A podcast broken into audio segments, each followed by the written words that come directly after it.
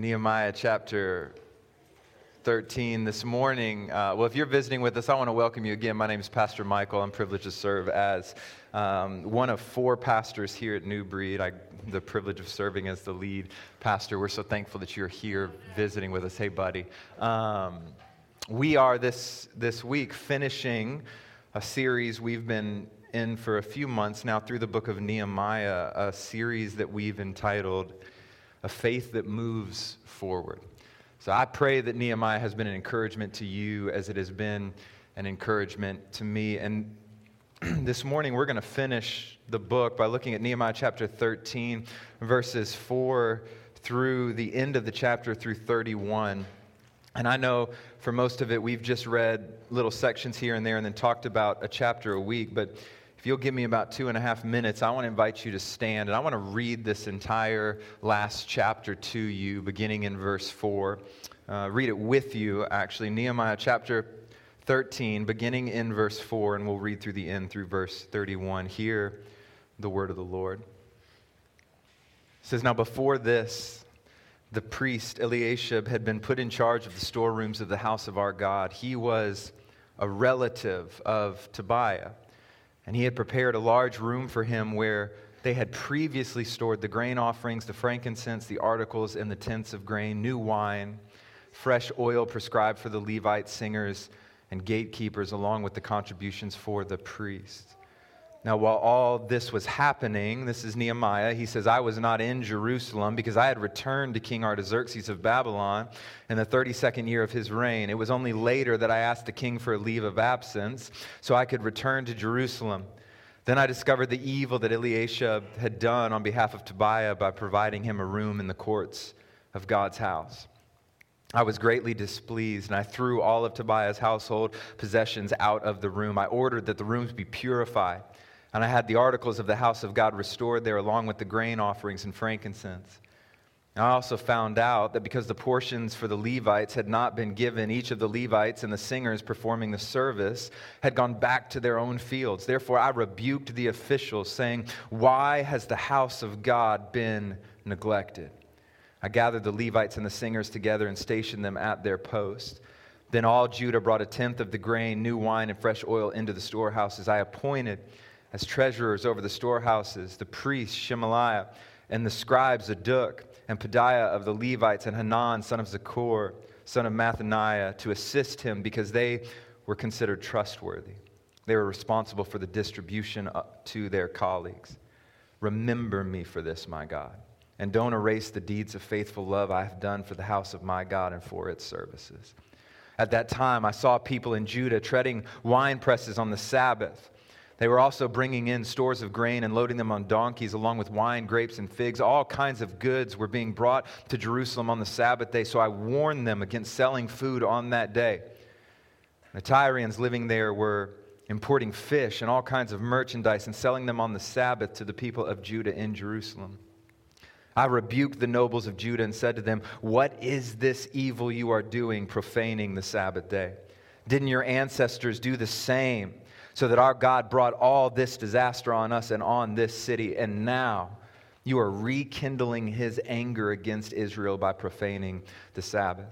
Verse 19, when shadows began to fall on the city gates of Jerusalem just before the Sabbath, I gave orders that the city gates be closed and not open until after the Sabbath. I posted some of my men at the gate so that no goods could enter during the Sabbath day. Once or twice, the merchants and those who sell all kinds of goods camped outside Jerusalem. But I warned them, Why are you camping in front of the wall? If you do it again, I will use force against you. After that, they did not come again on the Sabbath. Then I instructed the Levites to purify themselves and guard the city gates in order to keep the Sabbath day holy. Remember me for this also, my God and look on me with compassion according to the abundance of your faithful love. In those days, I also saw Jews who had married women from Ashdod, Ammon, and Moab. Half of their children spoke the language of Ashdod or the language of one of the other peoples, but could not speak Hebrew. I rebuked them, cursed them. I beat some of their men and pulled out their hair. I forced them to take an oath before God and said, You must not give your daughters in marriage to to their sons or take their daughters as wives for your sons or yourselves. Didn't King Solomon of Israel sin in matters like this? and there was not a king like him among many nations. He was loved by his God, and God made him a king over all Israel, yet foreign women drew him into sin. Why then should we hear about you doing all this terrible evil and acting unfaithful against our God by marrying foreign women? Even one of the sons of Jehoiada, Jehoiada, sorry, son of the high priest Eliashib, had become a son-in-law to Sanballat the Horonite. So I drove them away from me. Remember them, my God, for, dealing the, for defiling the priesthood as well as the covenant of the priesthood and the Levites. So I purified them from everything foreign and assigned specific duties to each of the priests and the Levites. I also arranged for the donation of wood at the appointed time and for the first fruits. Remember me, my God, with favor. This morning, I want us to consider this idea as we come to the close of the book of Nehemiah faith that finishes well faith that finishes well. Let's pray together. Heavenly Father, I pray for your grace and mercy that you would give me physical and spiritual strength to preach your word to your people. God, we're ready to hear from you. In Jesus' name, amen. Amen. A faith that finishes well. So, as most of you are well aware, at the beginning of this month, on May 6th, the 149th Kentucky Derby took place. Now, I'll be transparent with you. Now, I admit to you, I don't know that much about horse racing. Uh, I, t- I typically watch one horse race a year. I know we got a brother that works at Churchill Downs. I'm sorry. I, I only watch about one horse race a year, and it is the Kentucky Derby. And if I'm being transparent, it's not even because I'm all that interested in it. I just feel like it's my obligation as a citizen of, of Kentucky. Um, I have to watch the race. But as I watch the race, I always find myself looking at a very specific aspect of the race. You see, I, I, assume this about most people. Maybe everybody's like me, but I assume most people watch the horse race and they watch the horse that's out in front.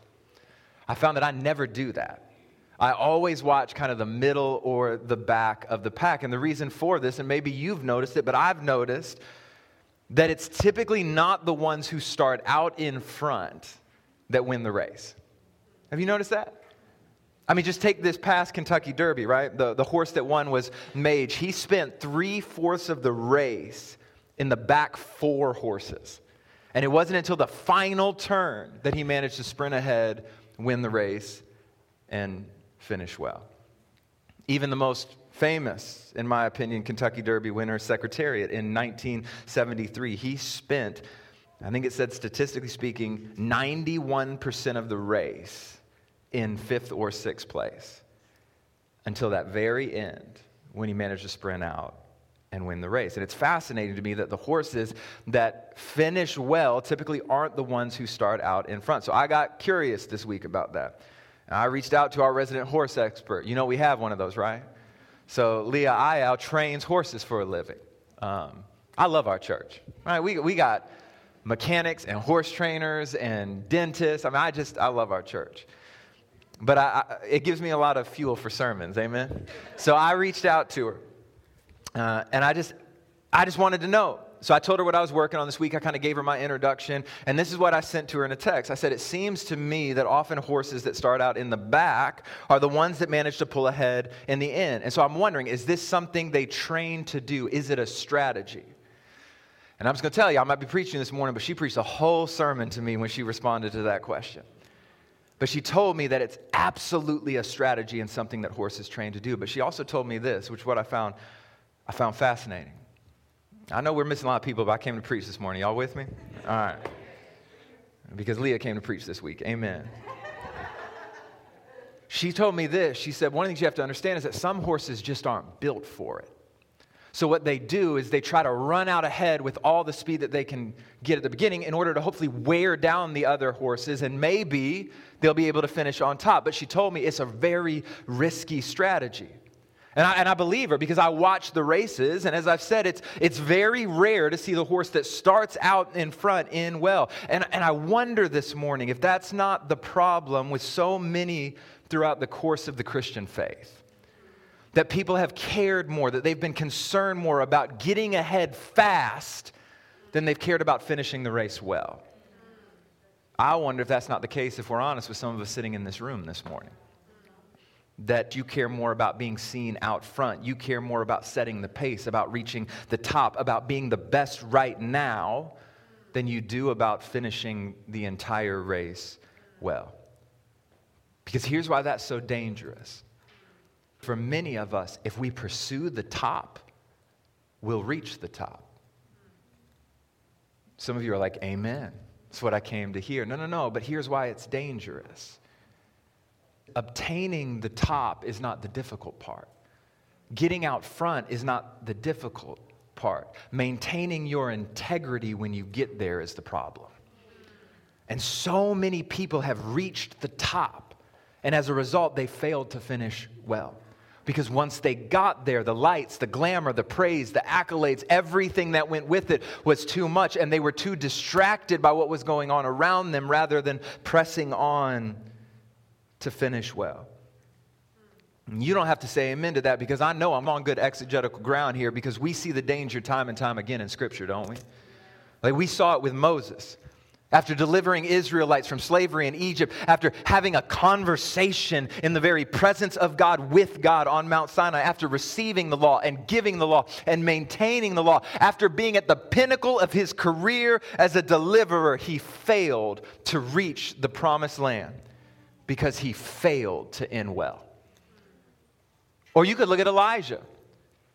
There's some debate about his ending, but I would argue that Elijah didn't end well. After being a faithful prophet, after maintaining his integrity, after seeing the very power of God displayed on Mount Carmel, I mean, in a visible way, you got to put yourself, I mean, he heard the sky crack and he watched the fire fall down. He felt the heat of the flames of the very presence of God. He witnessed the might of God on full display. And in just a few days, he would find himself cowering in a cave as if God couldn't deliver. He struggled to finish well. Or you could look at David, being the second greatest king that Israel would ever know. You know who the first is, amen? David was at the top of his political career.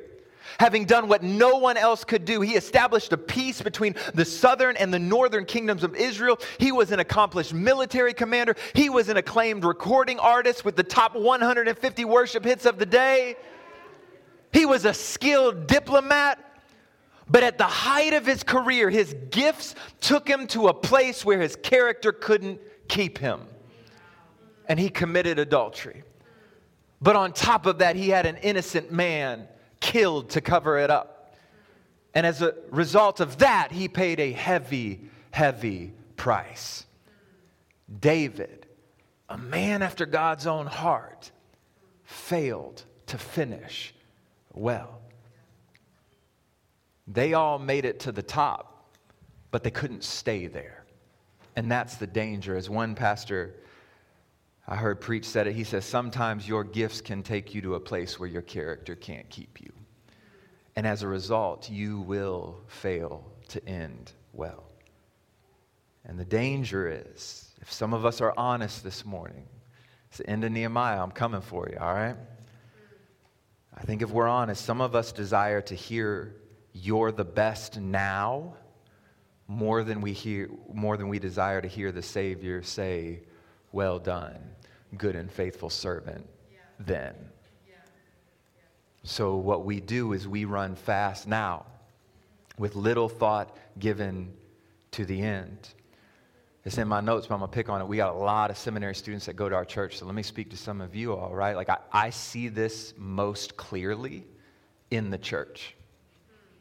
Because some of us want the platform, we want the people, we want the position, we want to preach, we want to be seen, and we want to be known. And we spend all this time cultivating our gifts and we fail to cultivate our character. And I think for pastors, the greatest temptation is for your gifts to take you to a place that your character can't keep you. That's why for us as pastors, we're going to spend more time investing in your character than we are your gifts. Your gifts are the easy part. But the character, that's a lot of work. But I want to tell you this morning that Jesus is not as concerned with you reaching the top as he is with you finishing well. Like a horse race, getting out front early is a strategy, but it's risky. And very seldom will you finish well. Let me just caution any one of you who thinks you will be the exception to that. So let me go back to the sermon that Leah preached to me. She told me that the horses that run out front, they're at the very beginning, it's a risky strategy for them, but she said the horses that stay towards the middle of the pack, if not the back of the pack, that is something they train hard to do. And she said it's absolutely a strategy so that they can finish well. But she taught me this. She said there are two aspects to a horse's training the physical aspect and the mental aspect. And so, for the physical aspect, she said trainers train the horses to push their hardest at the end of their gallop to build up stamina by asking them to keep pushing even when they get tired. And for mental training, she said it's teaching the horse to be patient in the first part of the race, not to get overexcited and run too fast in the beginning so that they can finish well. Here's what I want to say this morning. If horse trainers have come to understand that if you want a horse to finish well, it will take work and discipline how much more should we consider the fact that a faith that finishes well will require real work and discipline? And a faith that is moving forward has the ultimate goal of being a faith that finishes well. Why? Because we know that one day our faith will end. You do know your faith will end one day, right? Because your faith will become sight and it will no longer be faith we will see, as Augustine said, the thing in which we have believed in. And so when we come to the end, we want to come having finished well. And this final chapter of Nehemiah 13 is positioned to teach us the training and the discipline required for a faith to finish well. So let me try to show you, and I'll be in my seat. Buckle up, I just spent 15 minutes on an introduction. Visitors, I'm sorry. Um, there are four lessons I want you to see about how to have a faith that finishes well.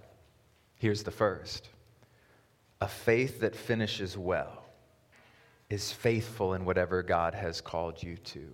And I would add, now. Is faithful in whatever God has called you to now.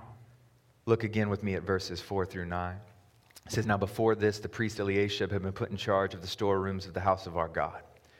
He was a relative of Tobiah and had prepared a large room for him where they had previously stored the grain offerings, the frankincense, the articles, the tents of grain, new wine, and fresh oil prescribed for the Levite singers, gatekeepers, along with the contributions for the priest. While all this was happening, I was not in Jerusalem because I had returned to King Artaxerxes of Babylon in the 32nd year of his reign. It was only later that I asked the king for a leave of absence so I could return to Jerusalem.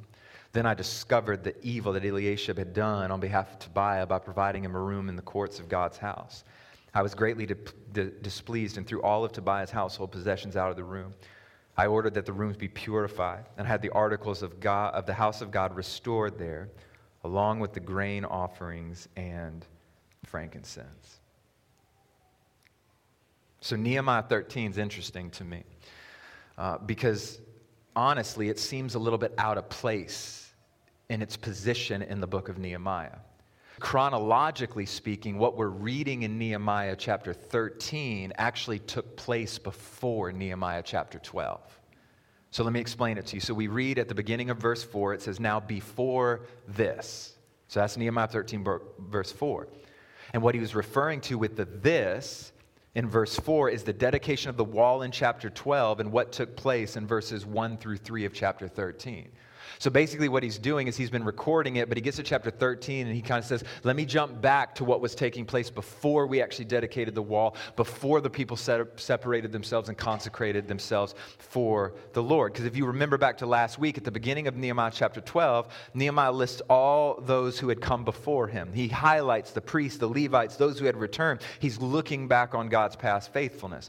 But then after that, they dedicate the wall. Remember the two, uh, the two, two processions of people walking a, on the top of the wall, heading to the temple, singing praises to their God. They're celebrating God's present faithfulness. And then in verses 1 through 3 of chapter 13, they again consecrate themselves to the Lord. They set themselves apart as holy, as a people for the glory of God. They are expecting God's future faithfulness. But what we read in chapter 13, beginning in verse 4, is actually what prompted all of this to take place.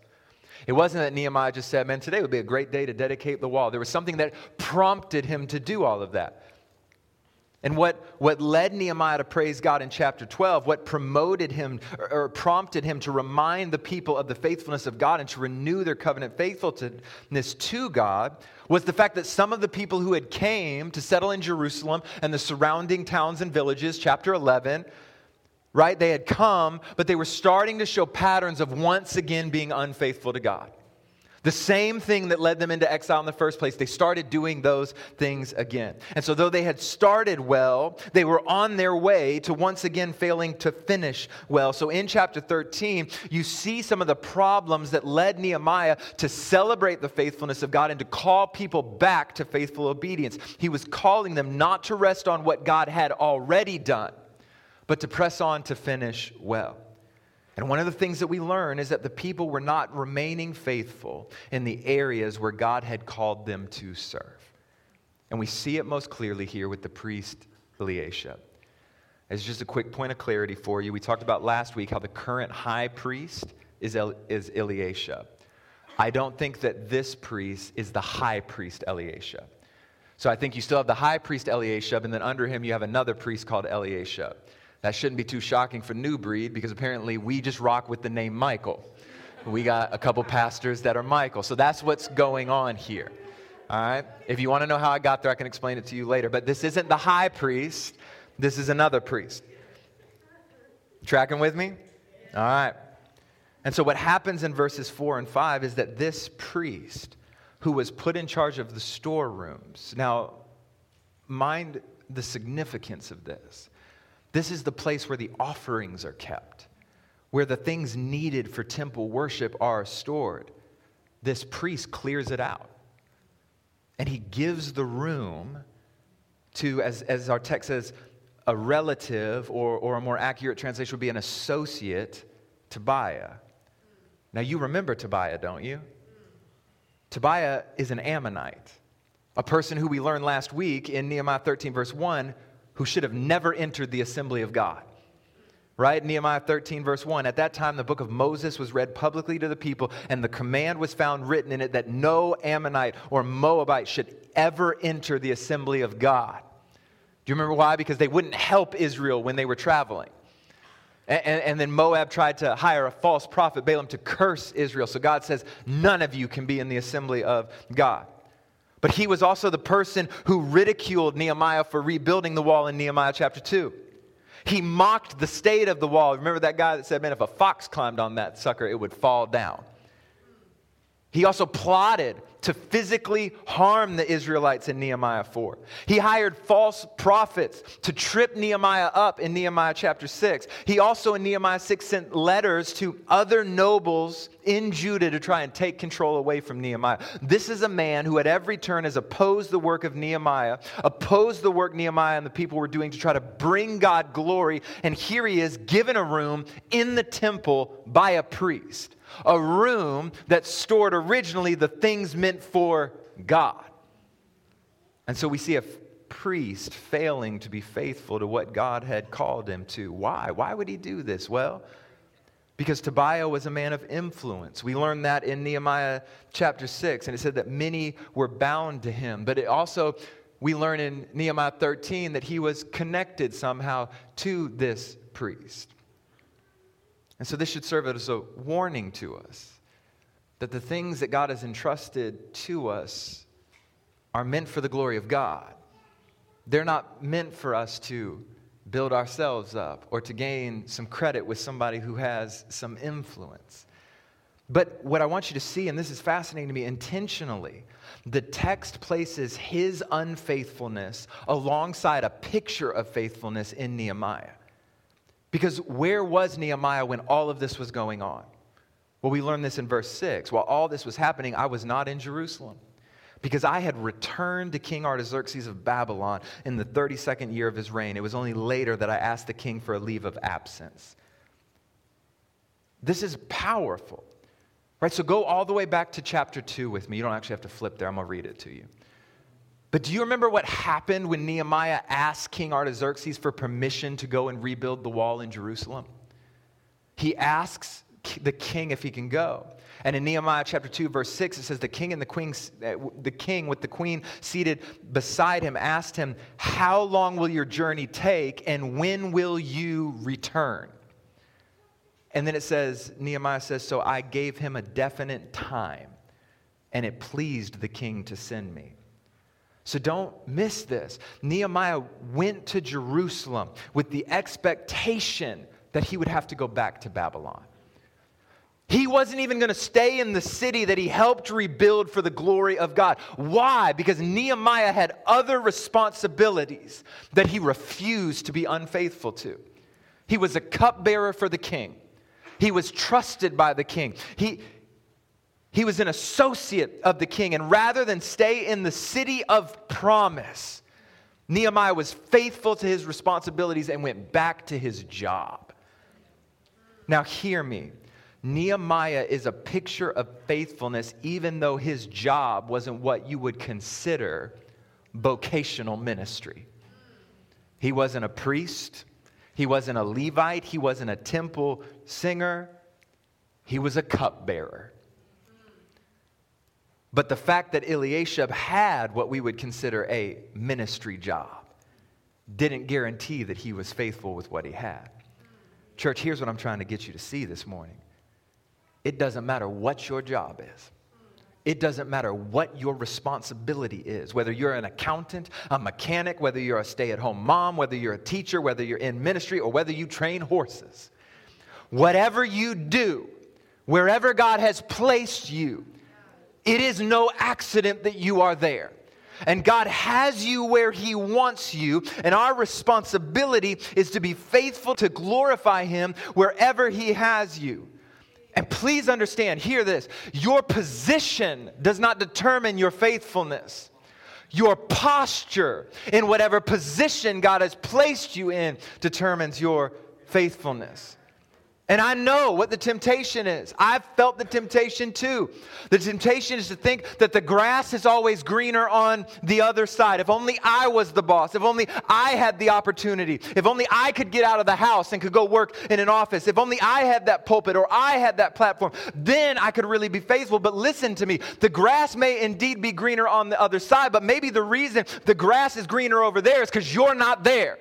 And if you were faithful where you are, your grass would be green. But, but you want the grass over there, and if you went over there, that grass would turn brown too. Because again, the problem is not your position, it's your posture wherever God has you. Nobody else might like your grass, but throw some fertilizer down and care for it anyway, because God has placed you where He wants you for a reason. What we see with Nehemiah is a man faithful where God has placed him. And in case you have any misconstrued notions, cupbearer is not the glamorous job. I mean, you got to test another man's food to make sure he lives. And he's not even an Israelite.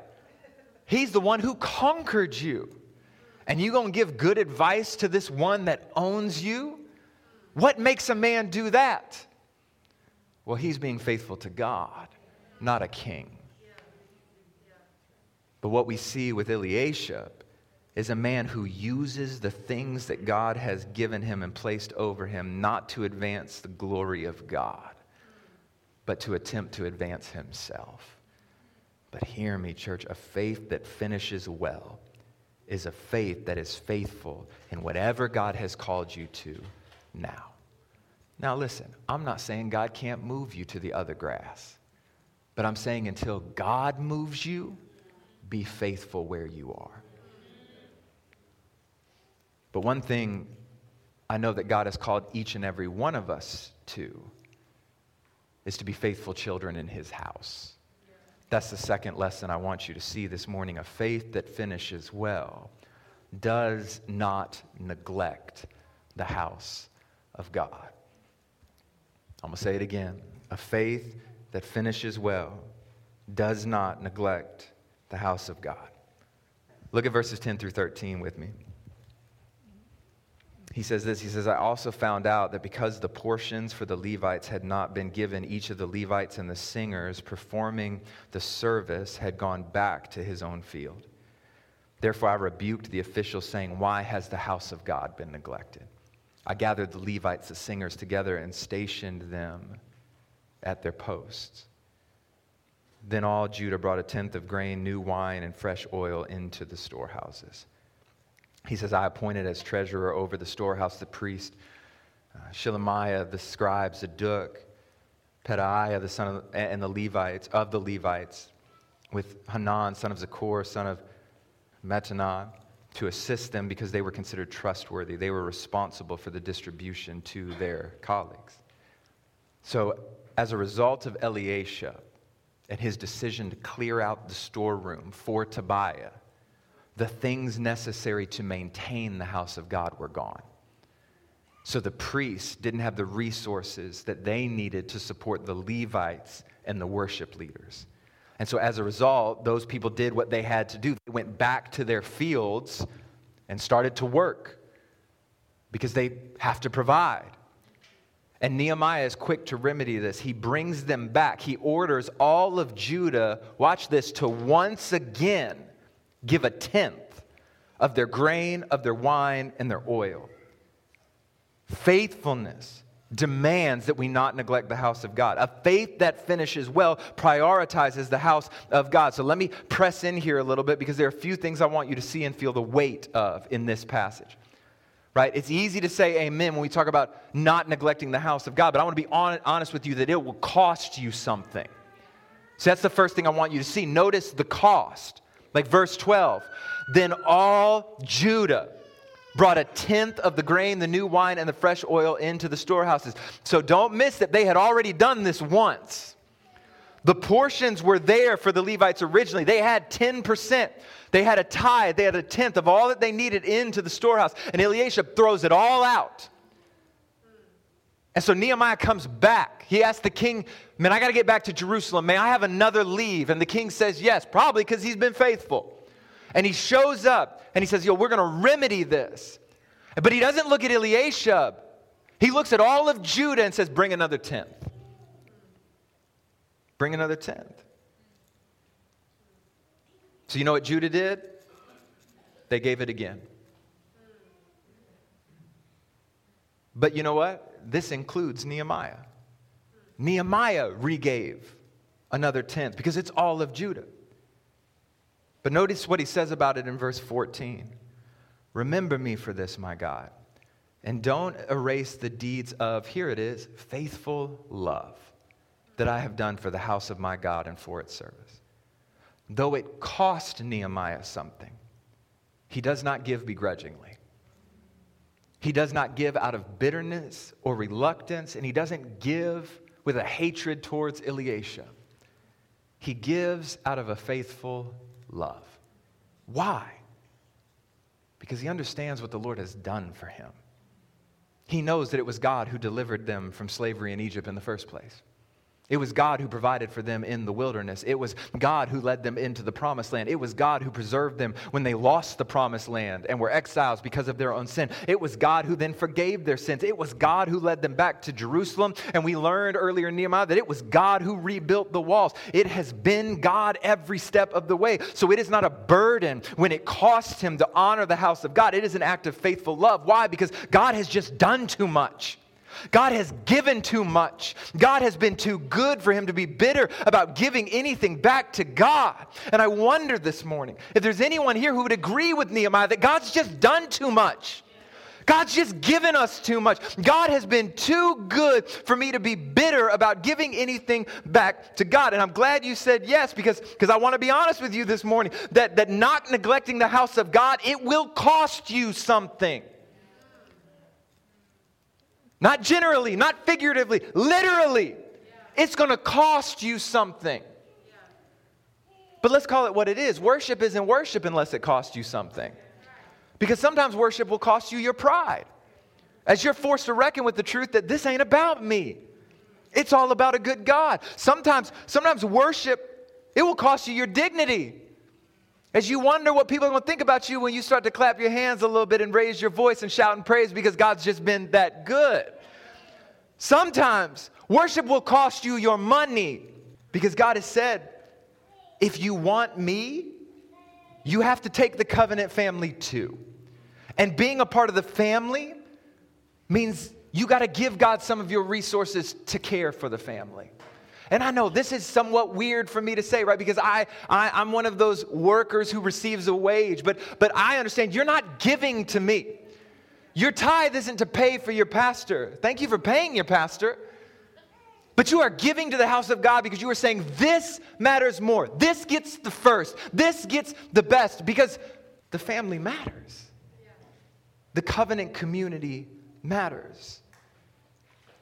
But I want you to notice something else, not just the cost, but I want you to notice the community. You see, when Eliashib neglected the house of God, it wasn't just Eliashib's problem anymore. The entire house of God had a problem. When one person neglects the house of God, we all suffer. And what this is positioned to teach us is the intimate nature of the house of God. Listen to me, this isn't new for most of you. The single greatest human relationship, please hear me, the single greatest human relationship you will have in this world is the relationship you have with the covenant community of God.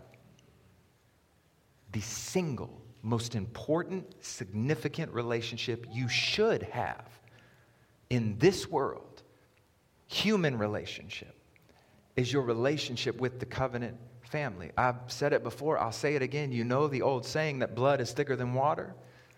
That's only true if that water isn't the water of baptism. And once again, I think I'm on good exegetical ground here. Let me make my case because in Matthew chapter 12, Jesus is inside a house teaching. People are sitting around him, and his brothers and his mother come and knock on the door and they say, Hey, we want to talk to Jesus. And so the people who open the door go in, they find Jesus, they say, Yo, Jesus, your brothers and your mother would like to speak with you. And what does Jesus say? Who is my mother and my brothers?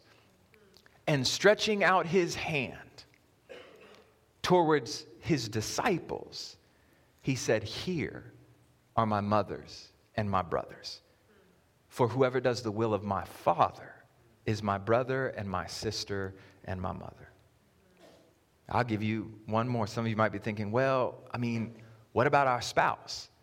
Like we've been talking, you know, we talk a lot about marriage. The church loves marriage. We act like marriage is the pinnacle of Christianity. It's not, it's just not. Shouldn't my wife be my closest human relationship? Shouldn't my husband be, my, I'm speaking for you, uh, shouldn't my husband be my closest human relationship? Only insofar as they are in the covenant family. Because here's what I say all the time I say it in marriage counseling. Anybody who's been in premarital counseling has heard me. My wife is my sister in Christ before she is my wife. She is my sister in Christ first. Because one day our marriage will end. Because there is no marriage in heaven. But even marriage itself is a picture of what? Christ and the church. Now, listen, what I'm not saying is that you should devalue all your other relationships. I'm not saying that at all. Please don't do that. What I am saying is that you may need to elevate your understanding of the weight of the house of God. Continue to hold those relationships in high regard. Just elevate the family of God above that. See, part of the reason not neglecting the house of God is so essential to ending well is because often it's the very house of God that God will use to get us to the finish line. We need one another as we run this race, right? This, this isn't an individual sprint, this is a relay medley where we are running together to reach the end. But if we neglect the house of God, we are neglecting one of the very things that God has given us to get us to the finish line and to hear when we get there, well done, good and faithful servant. And some of y'all in this room know it to be true because some of the greatest growth you have had as a Christian haven't been in moments by yourself in your prayer closet with Jesus. They can happen, but they've been when you've been in the covenant family and people have spoken hard words to you, needed words to you. They've encouraged you. They've uplifted you. They've corrected you. They've rebuked you. Maybe I'm just talking to myself. That's fine. Those have been the most significant moments in my life. One of my greatest ministry moments, one of the defining moments of my ministry was a moment of correction, hard, long correction. But it happened in the family of God. Once again, we need one another. Our faith needs one another. All right, I'm running a little long. I was afraid of this. So I'm going to try to give you the last two quick, and it can work because really they're kind of the same, they're different sides of the same coin. So here are the last two lessons I'm going to give you. A faith that finishes well pursues holiness. The point that's coming is that a faith that finishes well avoids unholiness. Right? So, two, two sides of the same coin. But first, a faith that finishes well pursues holiness. I'm going to give you a summary. So, look at Nehemiah 13, verse 18. It says, says this Didn't your ancestors do the same thing so that our God brought all the disaster on us and on this city? And now you are rekindling his anger against Israel by profaning the Sabbath. So, what Israel has started to do at this point is the same thing that they did in the past. They neglected the law of God, specifically, specifically seen in Nehemiah 13 by ignoring the laws of God regarding the Sabbath right? So, so you see those verses up there. That's, that's all about when they neglected the Sabbath. So they started working on the Sabbath again. If you remember at the beginning of Nehemiah, that's one of the very things listed that led them into exile in the first place. And so they start they start working on the Sabbath again. They're selling goods on the Sabbath again. And they're allowing others outside the community to come and do the same. And so Nehemiah puts a stop to it by on the Sabbath literally locking people in the city who should be there and locking people out of the city who shouldn't be there. And so at some point, people just start waiting outside the gate to get in on the Sabbath. And he threatens them when this happens, right? Literally, he's like, hey, show up again on site, okay?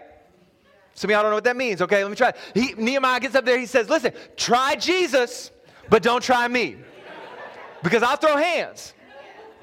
Like he literally says, you stay out there on the Sabbath and I'm gonna come whoop you. And they leave. Like, they ain't messing with Nehemiah. I don't think they're even fully scared of him. I mean, God rebuilt these walls, so they, they leave. Now, now, when I heard that, I'm like, I read that the first time. I mean, this was, we planned this, I planned this months ago, but I remember reading it months ago, kind of prepping for the series, and I read that, and I was like, dang, Nehemiah, like, calm down. Like, I've been mad at y'all but I have never threatened to throw hands. And I'm sitting here like, Nehemiah, this seems a little harsh. But then God was gracious to remind me no, no, it's not Nehemiah being harsh. It's God showing us how much holiness matters. Because God will throw hands if we decide we want unholiness. See, church, listen to me. We are living in a day and age that declares to you your truth is your truth right? You do whatever feels right to you, you do what makes you happy, and then the worst part, how dare anyone else try to tell you how to live? I think Isaiah said it Woe to those who call evil good and good evil. But my fear, church, is that in subtle and discreet ways, we begin to believe that those things are true. So when God says, don't do something that you want to do, you're tempted to believe that you're the final authority. Yeah. Or when God says, hey, do this, but you don't really want to do it, you think that you get the final vote. But I want to remind you this morning that holiness has never depended on popular opinion. Are you with me? It has never depended on popular. Holiness is not popular right now. It's just not. But it's never depended on popularity. Holiness has never relied on what is easy or comfortable. Holiness has never been defined by the U.S. Constitution. It's never been ultimately defined by any human court. Holiness flows out of the very nature and character of God. It is defined by God because God is holy. I mean, just consider Isaiah 6, right? It says, In the year that King Uzziah died. Isaiah's reign said, I saw the Lord seated on the throne, high and exalted. The train of his robe filled the temple. You remember that? He gets to the point where he sees seraphims flying around, crazy looking things. Bunch of wings, bunch of eyes. But they're declaring one thing Holy, holy, holy is the Lord Almighty. But I'll do you one better.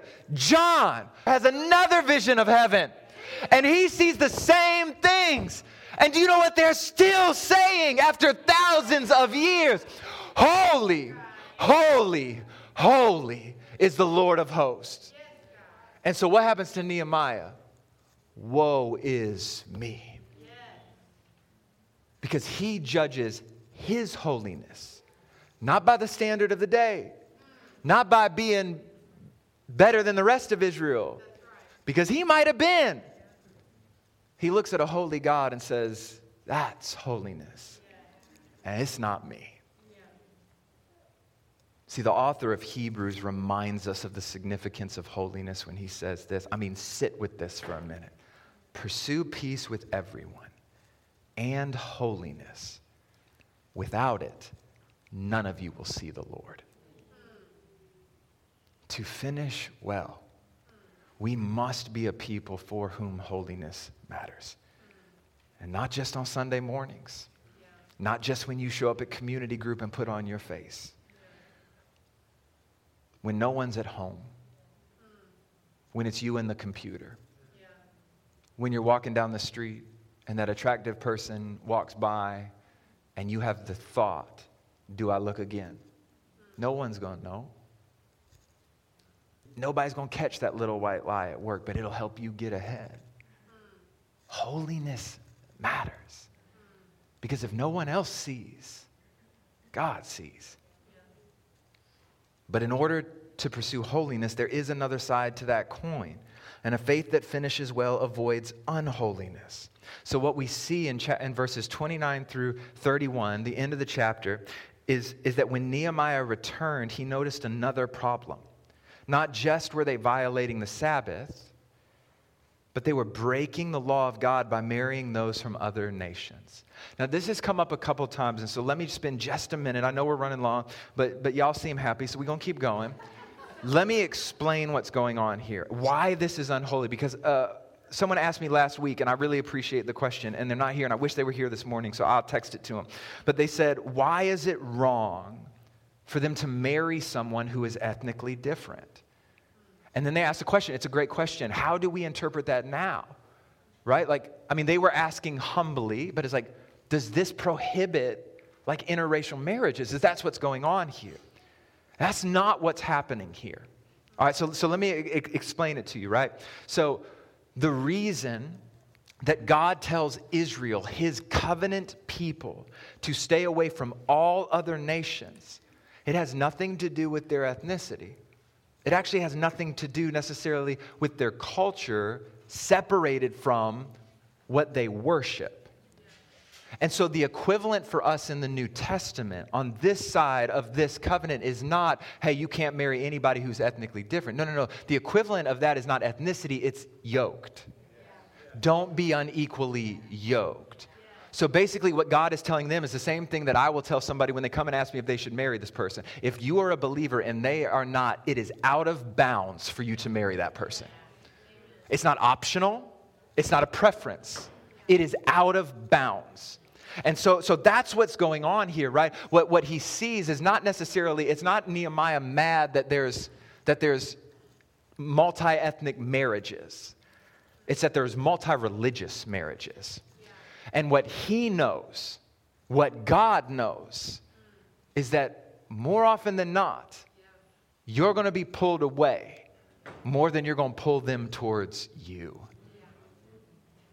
So that's what's, that's what's going on. But I want you to notice the example he gives there in verse 26 that kind of helps explain this even a little bit further, where he says this Didn't King Solomon of Israel sin in matters like this? Right? So he's looking at them who are breaking the law of God and he's saying, Come on, y'all. Like, didn't, didn't it's not some random dude. Didn't King Solomon of Israel sin in matters like this? He says, There was not a king like him among many nations. I mean, he says he was loved by his God, and God made him a king over all Israel. Yet foreign women drew him into sin. And so, what Nehemiah is doing here is he's actually offering an apologetic for avoiding what is unholy. Like, yes, we pursue holiness because God is holy, but here Nehemiah offers a more practical explanation for avoiding unholiness. I'm not saying it's not practical to be holy because God is holy. That's very practical. But what he's basically saying is this we avoid unholiness, and y'all should know this, he says, because sin will never truly satisfy. The things of this world will not satisfy. And if he needs weight, if he needs a defense, an apologetic, he says, just consider Solomon. Well, why would he say that? Because who is Solomon? The Bible says there was never another person that is as wise as Solomon. Like, I don't care how many degrees you have, you, you will never trump Solomon's wisdom because God gave him all the wisdom. But on top of that, dude was loaded. Like, I'm talking about loaded, loaded. Like, Bezos would ask him for money. Like, he had everything. So much so that when God's trying to give you a comparison for his provision, he looks at Solomon and says, Hey, for all the wealth Solomon has, yeah, don't the flowers that I cover have even more? Like Solomon's the dude. And I I don't know the like appropriate way to say it, but like dude had game. like he had game. Because as we learn in, in I think it's 1 Kings 11, he had 700 wives and 300 concubines. Now, I'm not going to get into the merit of all of that. Stick with me here. I'm just saying, I don't know how much wisdom you could really have. And 700, I'm done. All right, 700, here we go. But he gives the example of Solomon. And he says, He is a testimony to us that sin will never satisfy. How do we know it? Because who wrote the book of Ecclesiastes? Solomon. What's that all about? None of this matters unless it's God. And he had everything. Like it's easy for people to say that when they don't have anything. All that matters is God. Bro, you ain't got nothing else. Quit fronting on me. Like if you had a big bank account, would you really say it? But Solomon says, I had it all. Like kings of the world came to me for wisdom. They bowed at my feet. I had the women, I had the money, I had the properties in the mountains and the beach. I had it all. And it was vanity. And it was nothing because God wasn't in it. And I'm trying to tell you, church, the reason we avoid what is unholy is because sin will never satisfy you. Like, yeah, it'll satisfy for a moment. Amen? Like, if your sin isn't satisfying for a moment, you're doing it wrong but it's not the satisfaction we're longing for. It doesn't cure that ache in our heart that says we have to be built for something more than this. I'm not Solomon, but even my story is one of I tried so much because I just wanted to be happy and I wanted joy. And it was nothing but Jesus. Holiness matters for a faith that is going to finish well. All right, let me, let me draw this to a close right now for real.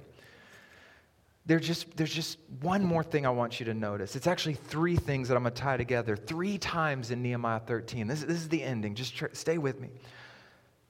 Three times, he makes a statement beginning with, Remember me. Nehemiah 13, 14, remember me for this, my God, and don't erase the deeds of faithful love I have done for the house of my God and for its service. The end of verse 22, remember me for this also, my God, and look on me with compassion according to the abundance of your faithful love. Jump down to the very last statement, the third remember me statement eh, eh, at the end of 31. Remember me, my God, with favor. Now, watch this. Nehemiah is fighting for himself and for the people of God to finish well. But what Nehemiah knows, as evidenced by those pleas for God to remember him, is that the only way they will finish at all is if the Lord keeps them. He knows that these people are plagued with this thing called sin, and everything in them is pushing them to run from the Lord. And so he pleads with God God, not only would we remember you, but remember me. Remember us. Listen to me, church. Here's what I'm getting at. We should desire a faith that is moving forward. We should desire a faith that will finish well. But here's the best news I can give you I've never said, not once this morning, we need to cultivate a faith that finishes. We need to cultivate a faith that finishes well. Why? Because regardless of how you run the race, in Christ, we are guaranteed to reach the finish line. Because our standing with God has never depended on our ability to finish the race. Our standing with God, come on, church, has always depended on the one who finished for us. You remember, don't you? Because nearly 2,000 years ago, Jesus showed up. Because despite man's best effort, we could never run a race that was perfectly holy. We could never reach the end without spot or blemish, but Jesus did. And though he, by living the life that we should have lived, earned the blessing of God, he took our curse instead. They put nails in his hands. Come on, church, you knew I was going to get here. They put nails in his feet. They put a spear in his side and a crown of thorns on his head. They crucified him. But here it is before he breathed his last breath, he declared, It is finished. But listen to me. They put him in a tomb. And three days later, he rose from the dead, having conquered sin, death, and the grave. And for the person who places their faith in that Jesus, we have a promise of eternal life. And what that means is that we can run this race, not fearful of whether or not we will make it to the end, because the finish is guaranteed. But we strive to run well, knowing that He has finished on our behalf because Jesus finished it on the cross. And so, hear me, church, we strive to run well, not to earn God's favor an ounce, but because we already have it in full. And a life lived well, a faith that ends well, is one that runs this race not out of an obligation, but out of love. Because we want to honor with our life the one who laid down his life for us. Let's pray. Heavenly Father, God, I thank you for your grace and mercy this morning, God. I thank you for giving us hearts that were attentive and minds that were alert. And I pray that the Holy Spirit would use the truth of your word to push us to run in such a way as to win the prize, that we would finish well, trusting, hoping, believing, savoring the fact that we know we will make it to the finish line because you have already showed us immeasurable favor in Christ. And so, God, we give you all the praise and all the glory. It's in Jesus' name. Amen.